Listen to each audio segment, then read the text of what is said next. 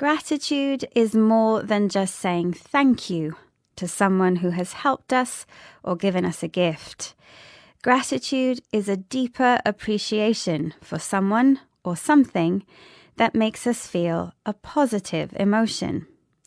And this positive emotion can be good for our health, our emotional and physical health, as well as the health of our relationships. Let's start by looking at the emotional or mental health benefits of expressing gratitude.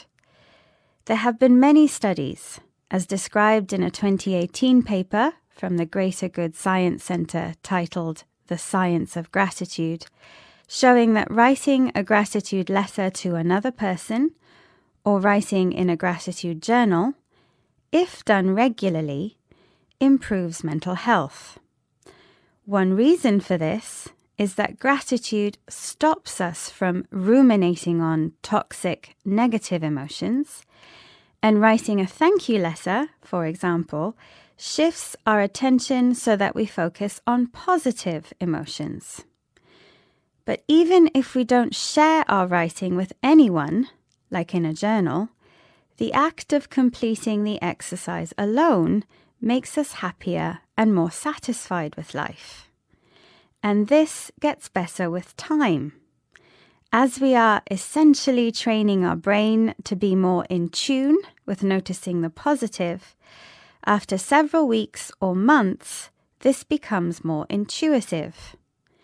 And so, the more we express gratitude, the more positive we feel. Gratitude can also make us feel good in our bodies.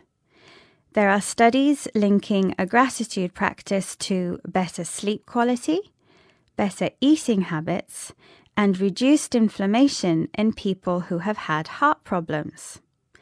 So, gratitude is clearly good for us, but is it also good for the people in our lives?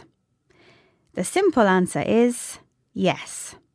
When shared, spoken, or written, Gratitude is about feeling valued and helping others feel valued too.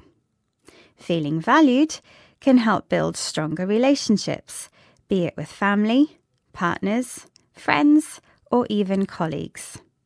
And that's on top of all the other ways gratitude is clearly good for us.